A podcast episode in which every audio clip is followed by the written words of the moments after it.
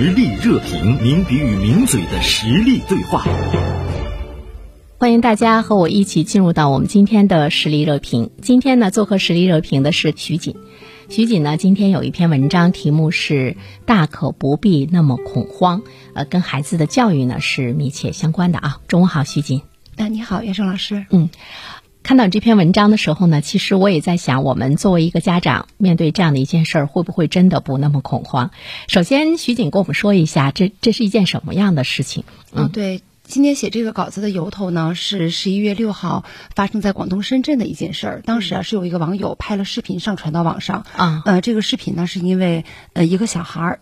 他在书店里买了一些有关于言情类啊和那个盗墓方面的书，嗯，然后他妈妈应该是不是第一次到这个书店了，应该之前是有过交涉，他这一次发现之后他就很愤怒，当时我们在视频里就可以看到，嗯，这个妈妈的情绪很激动，她一边就是带着哭腔说，一边挥舞着这个书，就说，哎，我们两代人，然后两个两代人的心血在这里买房子，送孩子到学校去读书，嗯，然后你这种书呢，它就是毒品，你不能卖给我的孩子，就是整个过程当中是带着哭腔，而且在不停的砸着，很激动。对对对，然后店员呢就给他解释，就从这儿就能听出来嘛。店员就说：“我我们你找过我们之后，我们已经不卖给他了。”嗯，但是孩子他很聪明，他找了不相干的别的人来带他买这本书。嗯，然后这个妈妈就情绪非常激动，她说：“我哪一天一定要一把火把这里给烧掉。”哦，就是这么一个一个事件，在网上可能就是，呃，评论是两方面应该都有吧。哦，就是。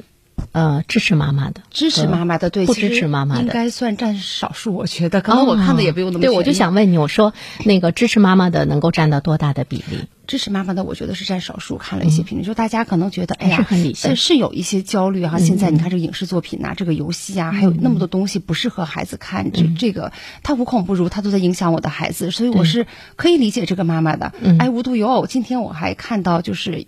呃，又另外一个新闻，就是有的家长就会反映说，一些教材里，比如说，哎，妈妈给爸爸做按摩呀，按摩他脱了衣服呀，甚至有的人说，这个小鸡卡梅拉里边这个一个非常经典的绘本，说这里面两只小鸡在接吻，这个怎么可以让孩子看到呢？就是他都跟这个妈妈是一样的观点，觉得这都会对我的孩子造成可能不太好的影响。我觉得，哎呀，怎么说呢？其实你你刚才我没看那个视频，你刚才说那个视频的时候，我能想象，其实这个妈妈很焦虑的。哦，他很疯狂，其实也付出了很多，两代人的心血在深圳买房子，是是，呃，其实我们都为孩子付出了很多，其实能够感觉到他他管不住他的孩子，于是呢，他就是希望 社会的这个环境能够更干净一些。比如说，他说毒品，其实我们要思考的一个问题就是，呃，它是不是毒品？对，其实反对他的。呃，网友呢，很多人就是说，这个书吧，它可能是，哎，不太适合这个孩子看。但只要是在正规的书店，它是一个正规的出版物，那它能不能上升到毒品这个高度？就这个妈妈可能是有点过于这个焦虑，过于过于紧张了，而且把它对视为洪水猛兽啊。对，而且他这个态度，大家就会觉得，哎呀，那在在家里对孩子的教育的时候，他会不会起到一个很好的这个示范效果呢？对，其实他才是最可怕的。哦，对，而且呢，我就觉得孩子有的时候，嗯。他看这个书，越是他妈妈这种状态，从孩子的内心来讲，其实他他是一种这个呃对抗啊，对他其实可能会，尤其在青春期啊，他会。小的时候会好奇，大了之后他会有对抗。对对，这个事件我就是哎，就感触挺深，因为本身自己也是孩子妈妈。是，对。而且之前就是我后来也写到了，就是孩子看书的时候呢，其实以前我也犯过嘀咕的。嗯，就是原生老师。嗯嗯，孩子就是当他看书的时候，比如说他看漫画，嗯啊，他会有一个阶段就特别喜欢看那种呃探险类的呀，或者是，但是我觉得它涵盖了一些知识，这个漫画我们是可以给他看的。嗯。但是我们周围的有一些家长，他就会把漫画收起来。嗯。比如说孩子。嗯，前两年特别流行的那个《大中华寻宝记》，可能很多家有小学生的都知道这个书。嗯，它是呃通过这个漫画的形式来穿插了各地的风土人情的介绍呀、美食呀，包括一些历史知识啊，知识拓展的啊，对对对。但是呢，我就给他都买了让他看，但有的家长就会把它收起来。然后，但是我的孩子他也会接触到一些我觉得嗯不那么好的书，比如说这个《植物大战僵尸》，我觉得是一个特别 low 的漫画。是，但是他看到同学买，他就回来说：“妈妈，你能不能给我买？”嗯。我就给他买了一小套，买了四本，然后我就跟他说：“我说这个书，哎，我觉得他是怎么怎么样的。我说你自己看完了，你再来思考一下，你觉得他有没有有没有那么那么有价值？嗯，他就这样子的。当时我也想哈，就是我们要不要去管他？去就是一定要把这些我们认为筛选出来的好的书给他。哎，后来我就发现。我觉得这个阅读这个东西吧，它不能说是叫什么牛不吃水强按头，嗯，它一定是他要感兴趣的。嗯，再一个，我就回想了，就是我们青少年时期，嗯，那个时候其实我们也很叛逆，呃，而且我觉得我我们会躲在被窝里看琼瑶小说，是呀，我就想到这个问题，对，我也会看金庸的那个武侠武侠小说，完了，甚至我们还看了很多不如这样的书。其实那个时候同学之间流传的一些书，我觉得对。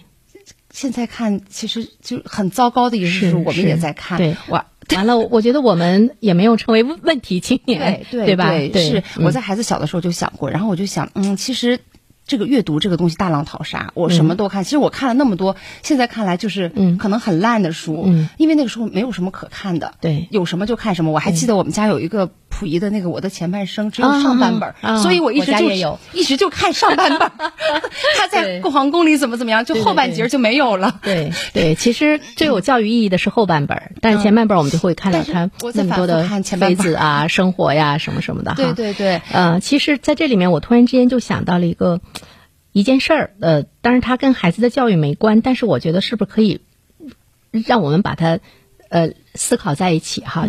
我有一个朋友，就是他，他就是生了孩子之后呢，他特别注意孩子的那个那个洁净，他尽量的让孩子用的所有的东西都是无菌的，各种各样的东西擦呀什么什么的非常干净，让我们看来就就有一些洁癖了。嗯嗯。可是等孩子上了幼儿园之后。他不可能再给他那么好的一个环境，再高档的幼儿园也不可能。是的。结果孩子呢，他就会出现什么呢？他就会出现一系列的病状，比如说皮肤过敏，比如说他的那个各各个方面的肠道的一种一种反应。嗯。或者或许是之前他的肠道太干净了，没有任何的那个甚至呼吸道菌群都会。对对对。之后呢，他就会出现那种特别强烈的反应。当时我们在谈这件事情的时候，我们就说：“哎呀，是不是？”给孩子之前太干净了，他没有任何的抵抗力。其实教育也是一样的，就说如果你只是给他那种完全是纯净的，他是没有抵抗力的。没有抵抗力的话呢，他一旦面临着跟他以前的环境完全不一样的话呢，其实这个孩子无所适从，他有可能最后他就他会被毁了。他会被我们之前的太干净的那种状态给毁掉。对，我觉得孩子其实就是生活在一个就是现实的世界当中，一个特别现实的人际社会当中，有好的有坏的各种各样的东西。我为什么后来对我儿子看那些书，我也不是特别去关注，因为我想。你在广泛的阅读之后，好的坏的你都看，哎，之后你就会发现什么东西是好的，是你喜欢的。是他要培养他自己的那种 筛选的能力，筛选能力。而且这种筛选能力吧，呃，我觉得不是我们去教给他的。对，很多的能力都不是说父母去教他啊怎么怎么做。包括我儿子现在已经上大学了，嗯，就是他也会面临着很多的一些问题。但我觉得我们用我们的经验去告诉他怎么去做的时候，你解决不了。他只有在他的实践中，他才知道。啊，这样是不对的，那样是对的。就是他的这个能力，一定是在他的那个实践和分辨中才能够成长起来的。太对了，我觉得我们做父母的，好像总希望把最好的提供给孩子，然后引导他一定要不走弯路。是，但是人生哪有不走弯路的呢？对，而且这个社会哪有没有坏人的呢？前两天我因为儿子那个。做作业拖沓这件事情，我总是在反复的发脾气。后来有一天我跟他谈心，我就说：“呀，妈妈突然想了，可能对你的要求是有点高了哈。”我想到我的小学阶段，我说：“妈妈那个时候是有寒假和暑假作业的，我每一次都要把作业拖到 最后，马上就要开学了，然后在那儿拼命的补作业。然后你你想，你现在回想自己，这这是一个多么正常的现象呀！就是就是拖延症对一个所以呢，你看，就是我们那个呃环境下成长起来的孩子，可能你很少听着说谁厌学。你可能会觉得他调皮捣蛋，他不爱学习，但他依然呢，他会到学快快乐乐的到学校来。他可能不是学习的那块料，但是你很少看到说谁出现了抑郁，谁出现了这个精神问题。那么为什么就是今天孩子们在他的呃心理健康、厌学情绪等等这些方面，为什么会出现的比例比以前多？就我们那代可能是野蛮生长的，现在想现在的孩子，我觉得父母的手其实伸的有点太长了。我们都一样，就包括我也是，我觉得有的时候也是管的过多，伸的太长。而且，那你你会让孩子觉得他他生活挺无望的。嗯，我就觉得你那个做法特别好。他喜欢看漫画书，你就你就让他看。其实他是展开了另外的一个空间。如果他意识到他只是一部学习的机器，就除了学习还是学习，除了学习还是学习，他不丰富，你知道吗？太单调了，其实他会生病。当孩子生病之后呢，我看我看到很多家长的那种急切，他只有一个特别简单的愿望，说他提什么要求我们都答应，只要他去上学。可是以前他正常上学的时候，他提了一些要求，你为什么不答应呢？就是一定要等他出现了问题的时候，你才会说，只要他上学，他提什么要求我们都答应，吃什么、看什么、玩什么，我们都答应。好多人就说我们做父母的人就是贪得无厌嘛。对当孩子生病的时候，我们就会说他只要健康就好。对他健康了之后，我们又希望他哎能名列前茅才好。对当他名列前茅的时候，我们又想他要考上重点高中、重点大学才好。其实我们就是太贪婪了。就是我们的欲望真的是 太贪欲。那么其实呢，对于孩子来讲的话呢，就就他们的枷锁太多了。哦，对对，其实有的时候想想是要相信自然成长。你要相信你的。孩子。对，就是包括我们回到刚才那个问题啊，就是我们也没有说，嗯，离经叛道的太久或者太远，可能都有这个叛逆期，但是是最后我们还是成长了一个对正常的人。其实我觉得呢，对于孩子来讲，他是最好的教育呢，是是你的那种那种家庭的环境。嗯，有的时候你你父母的那个书柜里都摆了一些什么样的书，你会影响到他的，哪怕他就是会翻阅一下哈。如果你这个父母根本就不看书。那他到书店里去的话，他不知道去翻阅一些什么样的书。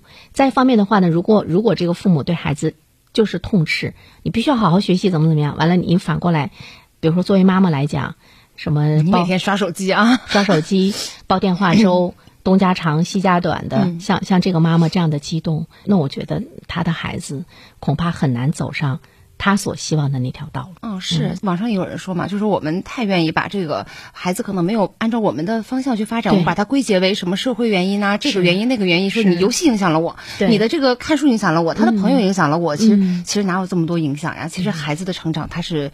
教育的多重叠加的结果，家庭教育、学校教育、社会教育，甚至书本上学的教育。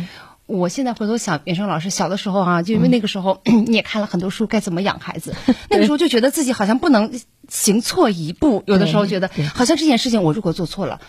那坏了，他要对我的孩子造成终生不可逆的影响。是。那段时间我也很焦虑，后来我就又想通了，嗯放过自己啊，不是，我想就是。孩子在完全受家庭影响，只是他在幼年的阶段，他将来之后他要走上社会，他要有朋友，他有老师，嗯。他有学校，甚至他会接触很多东西之后，你现在这件事情我做的可能不那么对，其实对他的人生影响可能没有那么大。比如说，嗯。哎，他吃饭应该用什么样的姿势吃啊，或者或者是怎么样的，就这些问题其实就没有必要那么纠结。对，其实呢，在一方面，我就觉得我我们的很多的家长其实是无所事事。也不是，可能是既无力又有无力感，然后又有那种就是又可怜又可嗯。其实我我我觉得就是一个一个家长的那种状态，你你对孩子本身的那个状态的影响也是很重要的。比如说你在很积极努力的工作，你你在很努力的帮助周围的人，你呢面对一件事情的态度和语言，你更多的是一种包容，而且你对很多事情来临的时候，你你是一种镇定。就是孩子在你身边成长，他会受到这些影响。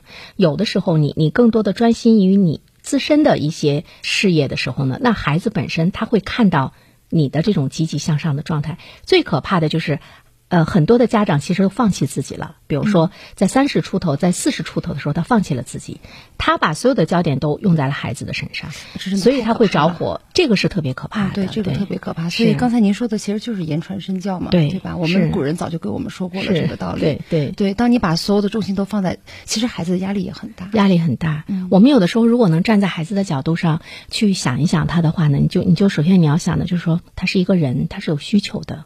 对对，你难道就是希望他特别听你的话吗？我觉得如果我们真的教育出来一个特别听话的孩子的话，他的人生挺可怕的。就像刚才讲的，我觉得他不会永远走在一条正确的路上，就是他，就是我们他一定会走弯路对，好像都会想希望他永远不走岔路，但是对怎么可能呢？你说只有教育这件事情啊，现在想在养育孩子这个问题上，因为他是一个独立个体的人，是。其实并不是说你我的付出一定有回报，对，浇灌他，我希望他开花，他就一定会开，他一定会开我想开的那个花，对，他不一定的，是。大方向做到了对就可以了，对，就不要。就是我们主要主要在一些大的这个是非观念上，在这个品德的教育上，其实我们觉得，哎，我们的孩子是他这个方向走的是对的。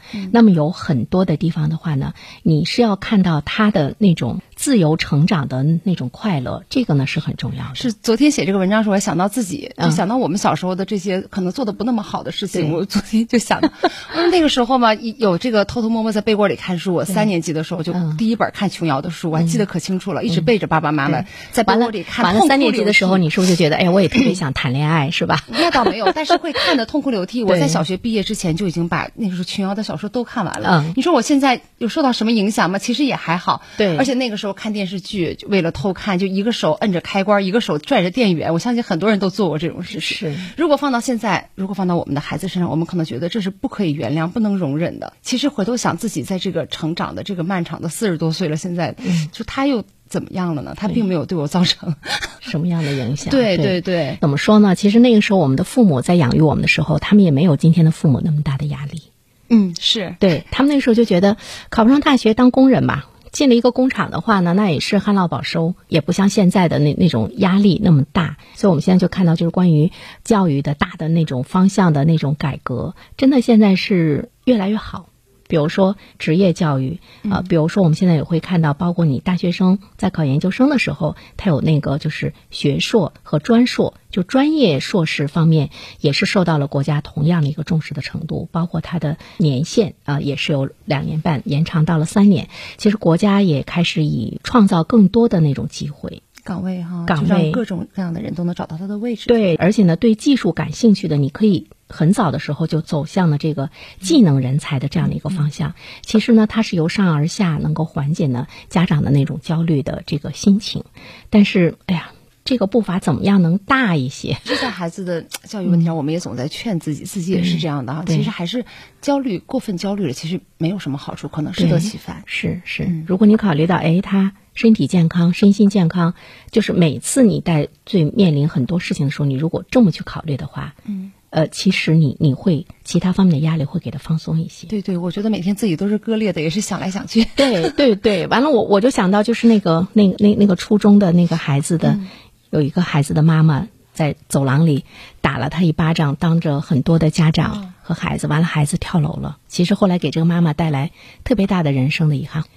尽量我们还是不要发生这样的悲剧对。对对，要顾及孩子的尊严，顾及他的爱好，同时呢，顾及他的身心的健康。首先，我们觉得他好好的活着，这恐怕对我们来讲是最重要的。积极快乐的成长，对成长为一个能面对一切困难的人。是我们不能够要求社会那么洁净，因为他不可能就给你的这个孩子提供一个特别洁净的环境，谁都没有这种权利啊，而且他也不可能实现。嗯嗯，好，再一次感谢徐锦做客直播间，我们下次再聊。嗯。